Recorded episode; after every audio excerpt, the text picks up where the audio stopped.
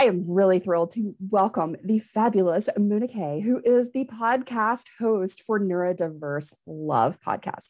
If you guys have not checked it out yet, you desperately need to. If you've been following along with me and you've been checking out my stories, you know I have been sharing and just exploding some love on Mona because her podcast is phenomenal. I was a guest a few weeks back on her show and we had such a, man- a fantastic conversation.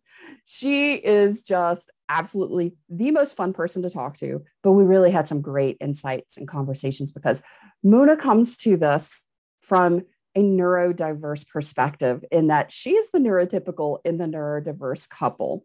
And I love how she shares her experiences, her insights, and her heart in where she's going and why she created the Neurodiverse Love podcast. Hi, I'm Carol Jean, founder and host of Mind Your Autistic Brain Talk Show and Community. And you're about to experience the new way to thrive in life and relationships as a late identified autistic by unveiling who you are, how you communicate, finding your self care plan from the inside out, and being the authentic creator of your best life.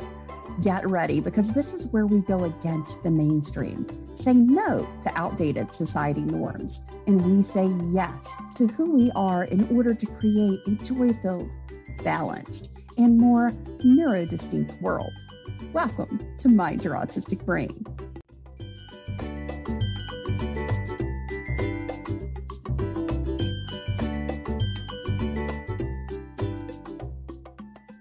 Mona, welcome to the show. And if you don't mind, share with everybody why you started this. What what are you seeking to do in the world? Absolutely. Carol Jean, thank you. It's so wonderful to be on your talk show and to share a little bit I want to tell your listeners that this has been an amazing journey for me, and it's been a roller coaster ride. So, uh, I was married to my ex for 30 years. We were together for 32. We have an amazing 25 year old daughter. And he, I feel, was my soulmate. And for me, a soulmate is somebody you learn from. And I'm still learning from him. He may not know it, but I am. So we separated in 2016, and it was mostly because he was so negative. He hated his job, he didn't like where we lived, and I'm a perpetual optimist, and it just got to me, and I thought I was losing myself.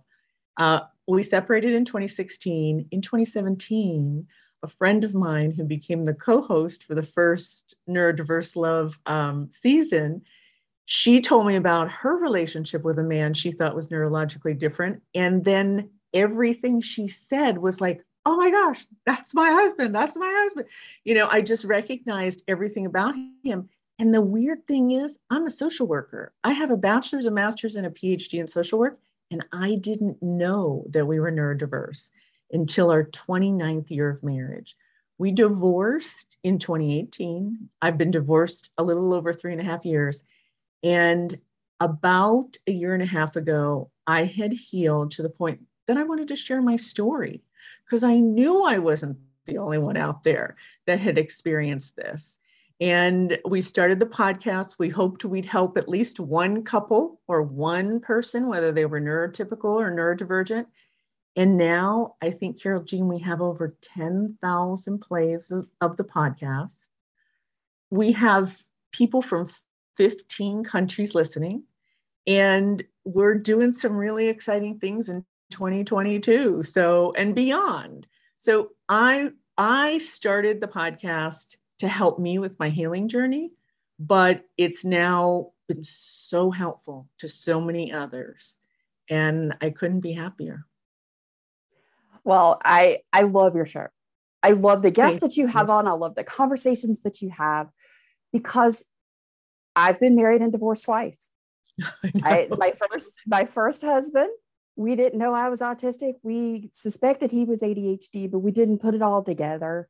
Sure. You know, he still is he's the father of my children. He's the person I still dearly love. We co-parent together. We have thankfully over since 2008 when we divorced, we have healed that relationship to a point where we can go back and, and be friends again, which was a huge thing because boy, it was not a pretty divorce. It really was. It was ugly. for two and a half years it was bad mm. and there was so much hurt in that process of that divorce that ooh i wouldn't wish that on anybody and so i love what you do because that is going to prevent a lot of that hurt from happening because of the conversations that you're having when it comes to mixed neurotype relationships even same neurotype relationships yeah. and yeah. you know in my second marriage he was the neurotypical and i was the neurodistinct human. And from the female side of that it's what I share from that that perspective of how do you operate in a mixed neurotype relationship, you know, and I didn't know until the very very end, and by then, you know, I'm waking up in the middle of the night to him hovering over me, going, "I hate you," and at that point, you're kind of like, "Yeah, I don't know that we're saving this one." uh-uh. you know, it's just there's some things that that you just sometimes don't come back from, yeah. and I think that that's sort of you know one of the conversations that we have to have too. It's like mm-hmm. when when can you repair a mm-hmm. relationship? Mm-hmm. When can you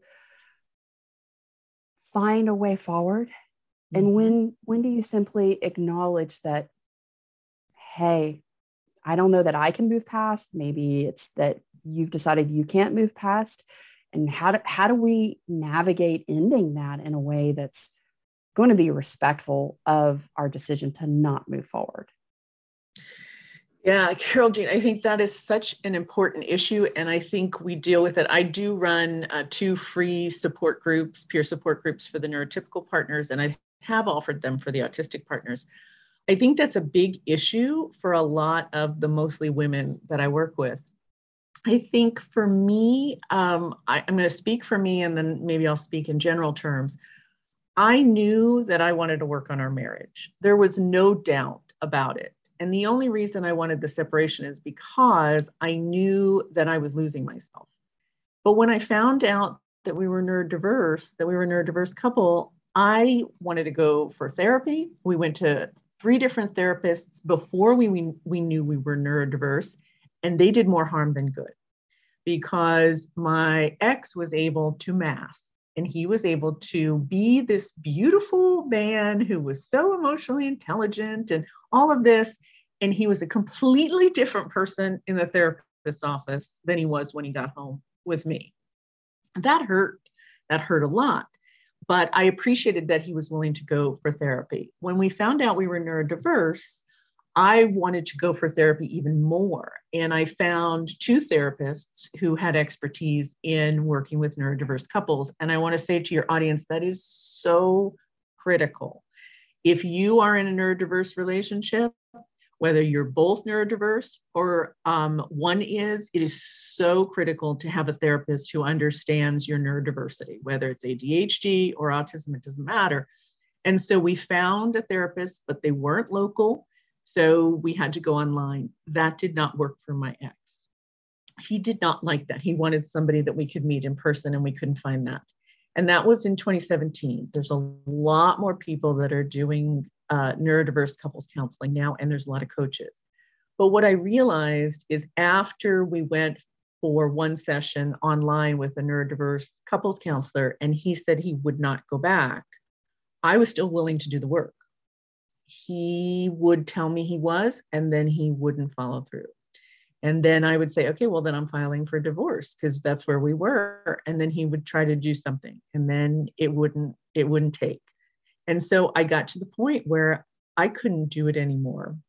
And I'd like to share actually what happened because I think it might help some of your listeners.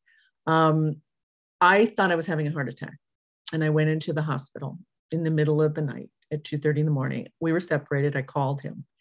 He came and um, it took him about an hour to get to the hospital which was about 10 minutes from his apartment. He was cold. He was stoic. And he did not ask me how i was doing. He didn't come over and hold my hand or give me a hug or anything. And i was so scared.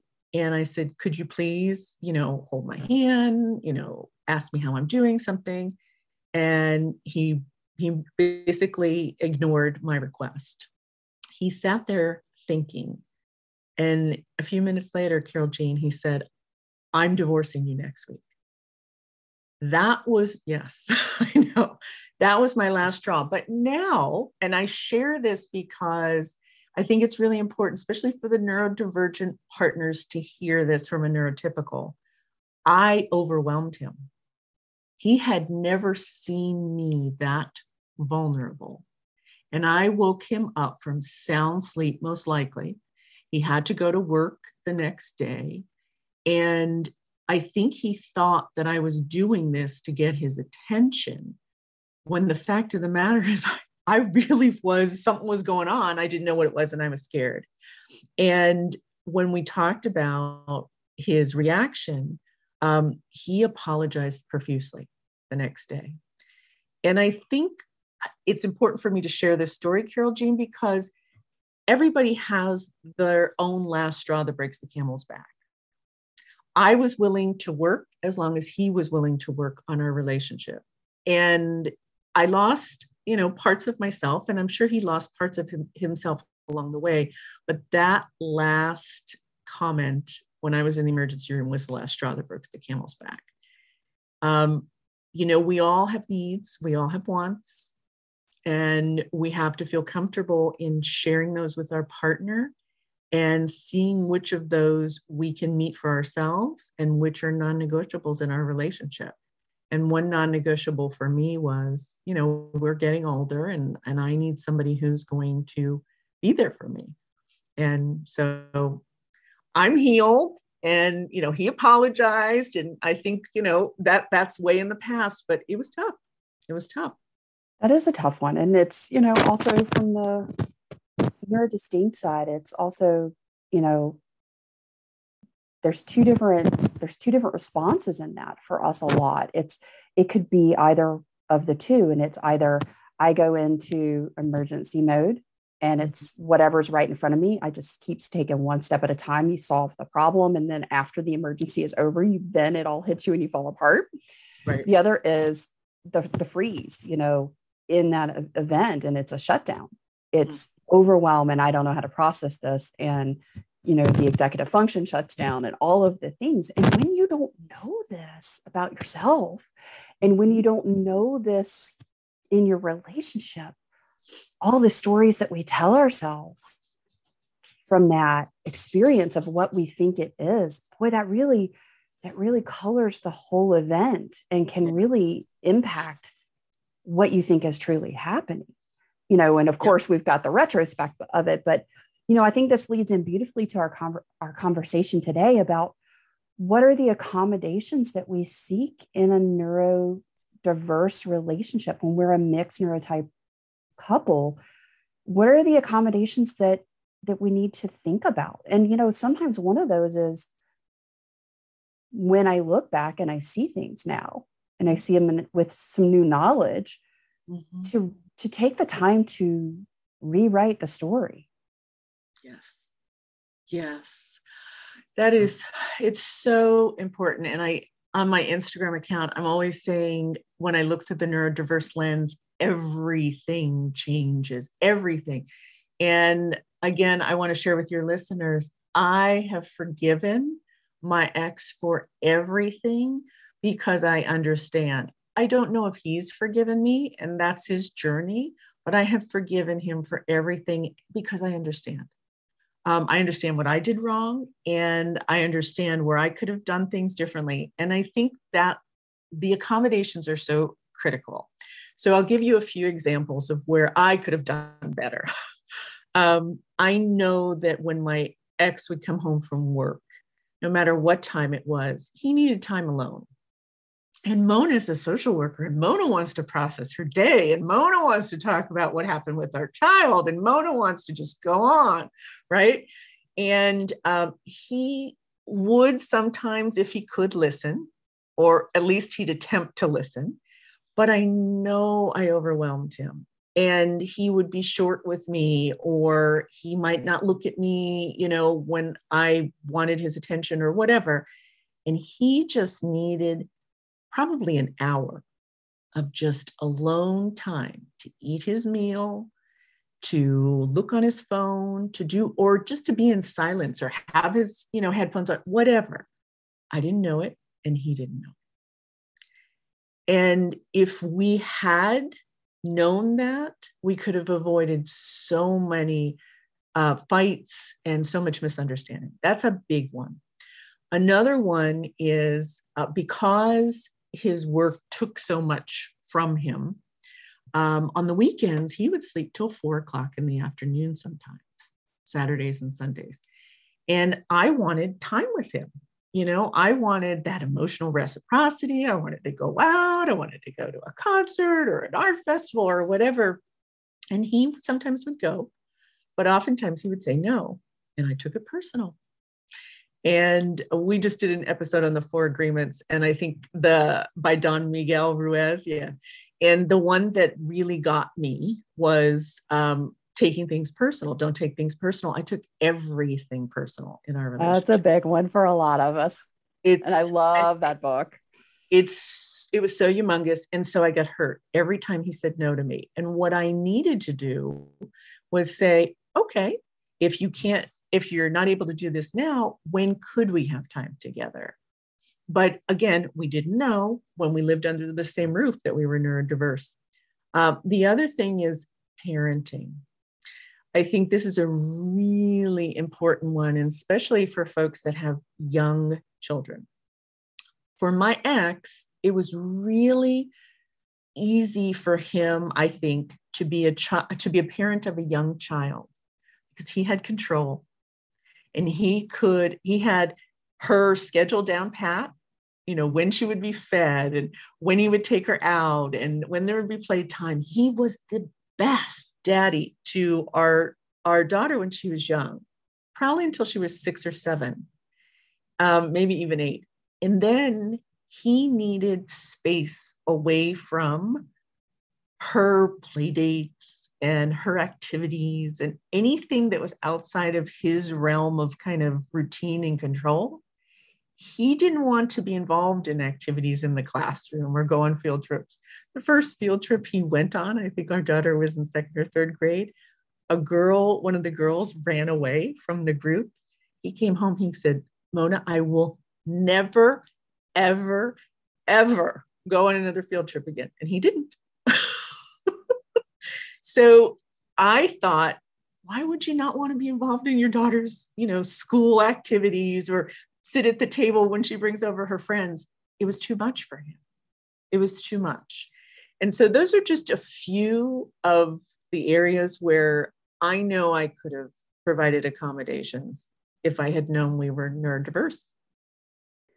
I think that's if you bring a really good point to to discuss on this, and that is the difference in our energy needs and and how how we recharge mm-hmm. because even as a neurodistinct person for me you know i also have adhd so i've got this huge we talked about this i've got this huge nuclear power plant energy and, and josh my partner has this little tiny solar panel and it takes a lot more and it runs out faster for him right. to recharge and and it's the stories that we tell ourselves kind of like you know you felt like oh you you know the story we tell ourselves oh you don't want to go do stuff with me on the weekend you don't want to spend time with me mm-hmm. you know we've got those stories that we tell ourselves and it's like oh you're rejecting me mm-hmm. and you know gosh i love the four agreements because that was a big one for me too mona don't take it personally mm-hmm. and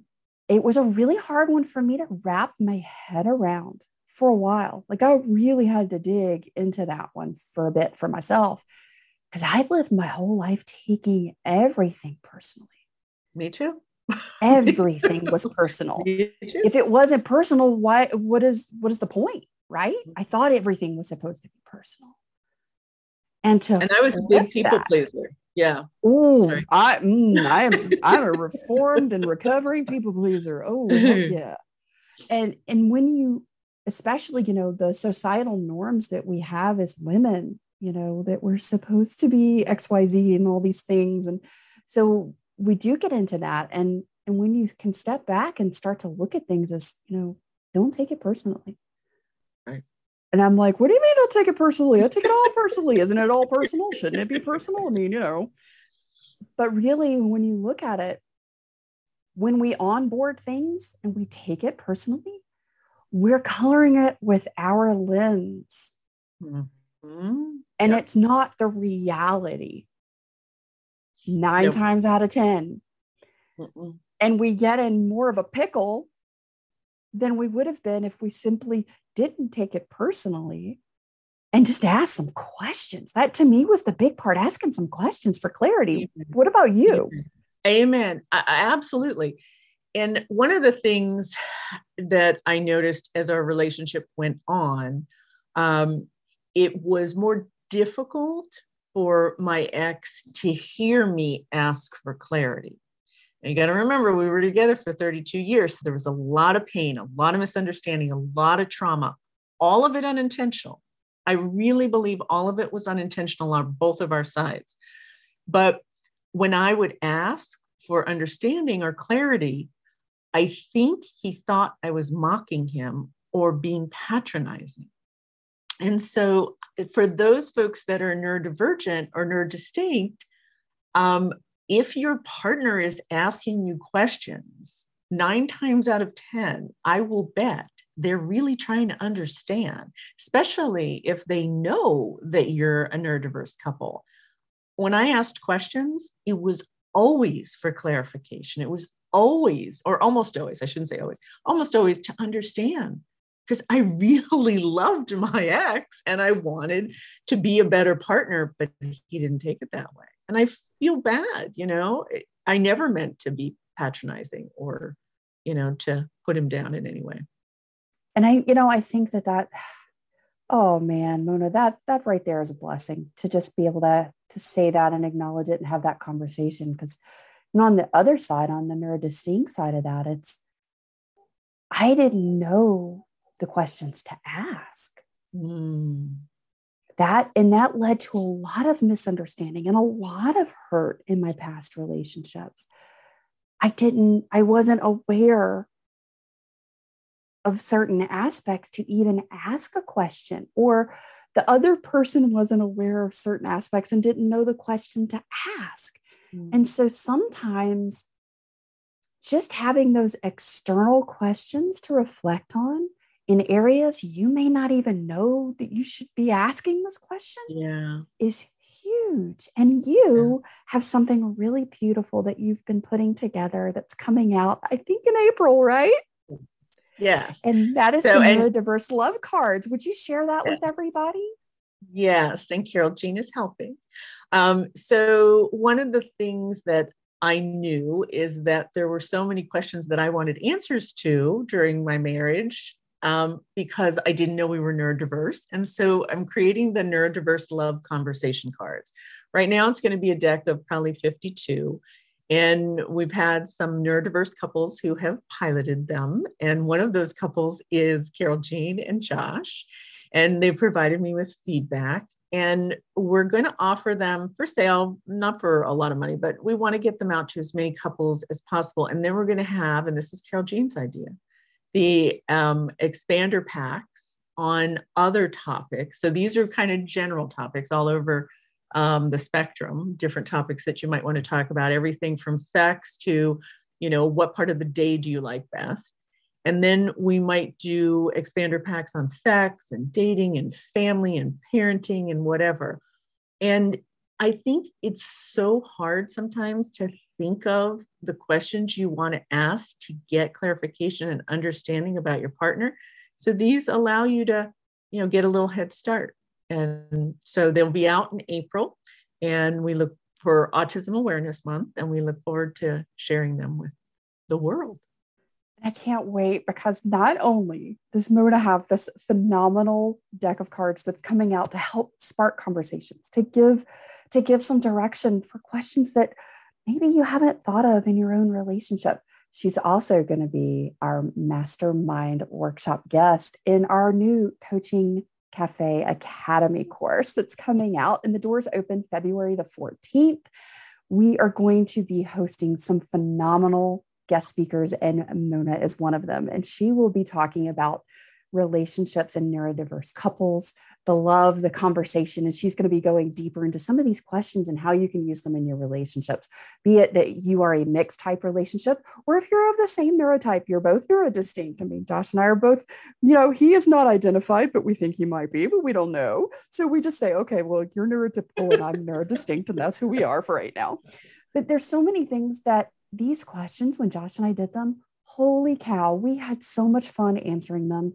It really gave us a new perspective on some of the things that we felt or kind of knew in the background, but we hadn't mm-hmm. articulated together. So it was such a great conversation. And Mona has done such a spectacular job of really covering a good foundational set of questions to start with. And being able to use these in your relationship is just going to be one of the things that I think can be such a blessing. And I love that you're doing this. I love, love, love it. Thank you. And thank you for all your help. I appreciate it. Oh, gosh, it was my pleasure completely. So, guys, I would love to invite you to go ahead and be one of the people on the waiting list, be the first through the door on February the 14th when the doors open for Coaching Cafe Academy to be sure that you get access to this amazing mastermind that Mona's going to present in April on neurodiverse relationships. Get your questions ready. We're going to be basing everything around our communication ecosystem to help you develop your unique neurodistinct communication style, the relationship types, and then we're going to be tying in and helping bring things back around to where does it apply in your life? Where does the rubber meet the road, so to speak? Because we can read all kinds of things and that gives us great understanding, but we don't know it till we've used it. So, this is an actual step by step. How do you use it? How do you implement it? And then also the hands on live question and answer sessions, trainings to help you go a little bit deeper on each thing in a slow way. Nothing is going to be overwhelming in this, I promise. This is a simple, very clear and direct process. And we're going to be doing this for six months only. So get in, get in the doors, don't miss your opportunity. Mona, if you had one thing that you would love to share with our audience about if you could go back and if you could just say to one couple today something that you know is a big part of a neurodiverse relationship and really bridging that communication gap and that understanding barrier and healing some of those hurts that we sometimes hold and we don't know what would that be? I think the biggest thing is listen to truly understand and know that you both can have different perspectives and both be right. Because, yeah, um, because I saw things in a very emotional way. My ex saw things very rational and logical. And when we came from those two perspectives and it had something to do with something outside of our relationship, we were great partners. But when it had something to do with an issue in our relationship, and I was the emotional one and he was the rational and logical one, it didn't work as well. so I think we can both have different perspectives and both be right. And we just need to understand each other. Oh boy, is that a good one? That is, oh, I wish I would have had that 20 years ago. me, too. me too. Me too. But me guys, too. that is the gold nugget right there. You can each have a perspective. You can each see something in a unique way, and you can both be right. Yep. And we usually die on our hill of our rightness. we can die on our hill of our rightness, or we can yes. see that we could both possibly be right. Right. Right. Right. Right it's like oh. the the six when you see a six and you're on one side of the six or you're on the other side of the six you may see a nine you may see a six you're both right depending on which side you're on. Yeah. Yeah. You know that's one of the things that has probably been uh, the biggest eye-opening lens flip perspective flip for me in my late identified life was that it's not this or that. Hmm. it's not either or. It's this and that Amen. Amen. And it's so hard and. to get there, Carol Jean. It's so hard to get there when you are stuck in being right and you're being driven by your ego and you're taking everything personal. You make assumptions. That's another big one. you know what happens when you make assumptions? right. And and I did all those things in my marriage. All of them. All of them, all of them. over and over again.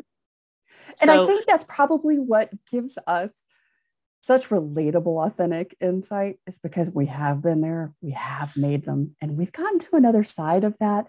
And we can look back and say, I made these mistakes. I know what this felt like. I, I know what it took for me to get here and to see it differently. And if I can help you instead of meandering, trying to figure it out and feel and getting stuck and knowing that there's something else, but not knowing how to get there, that that's why we do what we do to help people get there in a shorter amount of time, to get there with less frustration. Absolutely. I wish, I wish that we hadn't even had a two and a half year separation because it was very, very difficult. I wish it had been, you know, six months and we had made a decision, whatever, but we still loved each other and we didn't understand each other. And when we understood each other, it was really good. And when we didn't understand each other, it was horrific. Oh, you right know? there with you.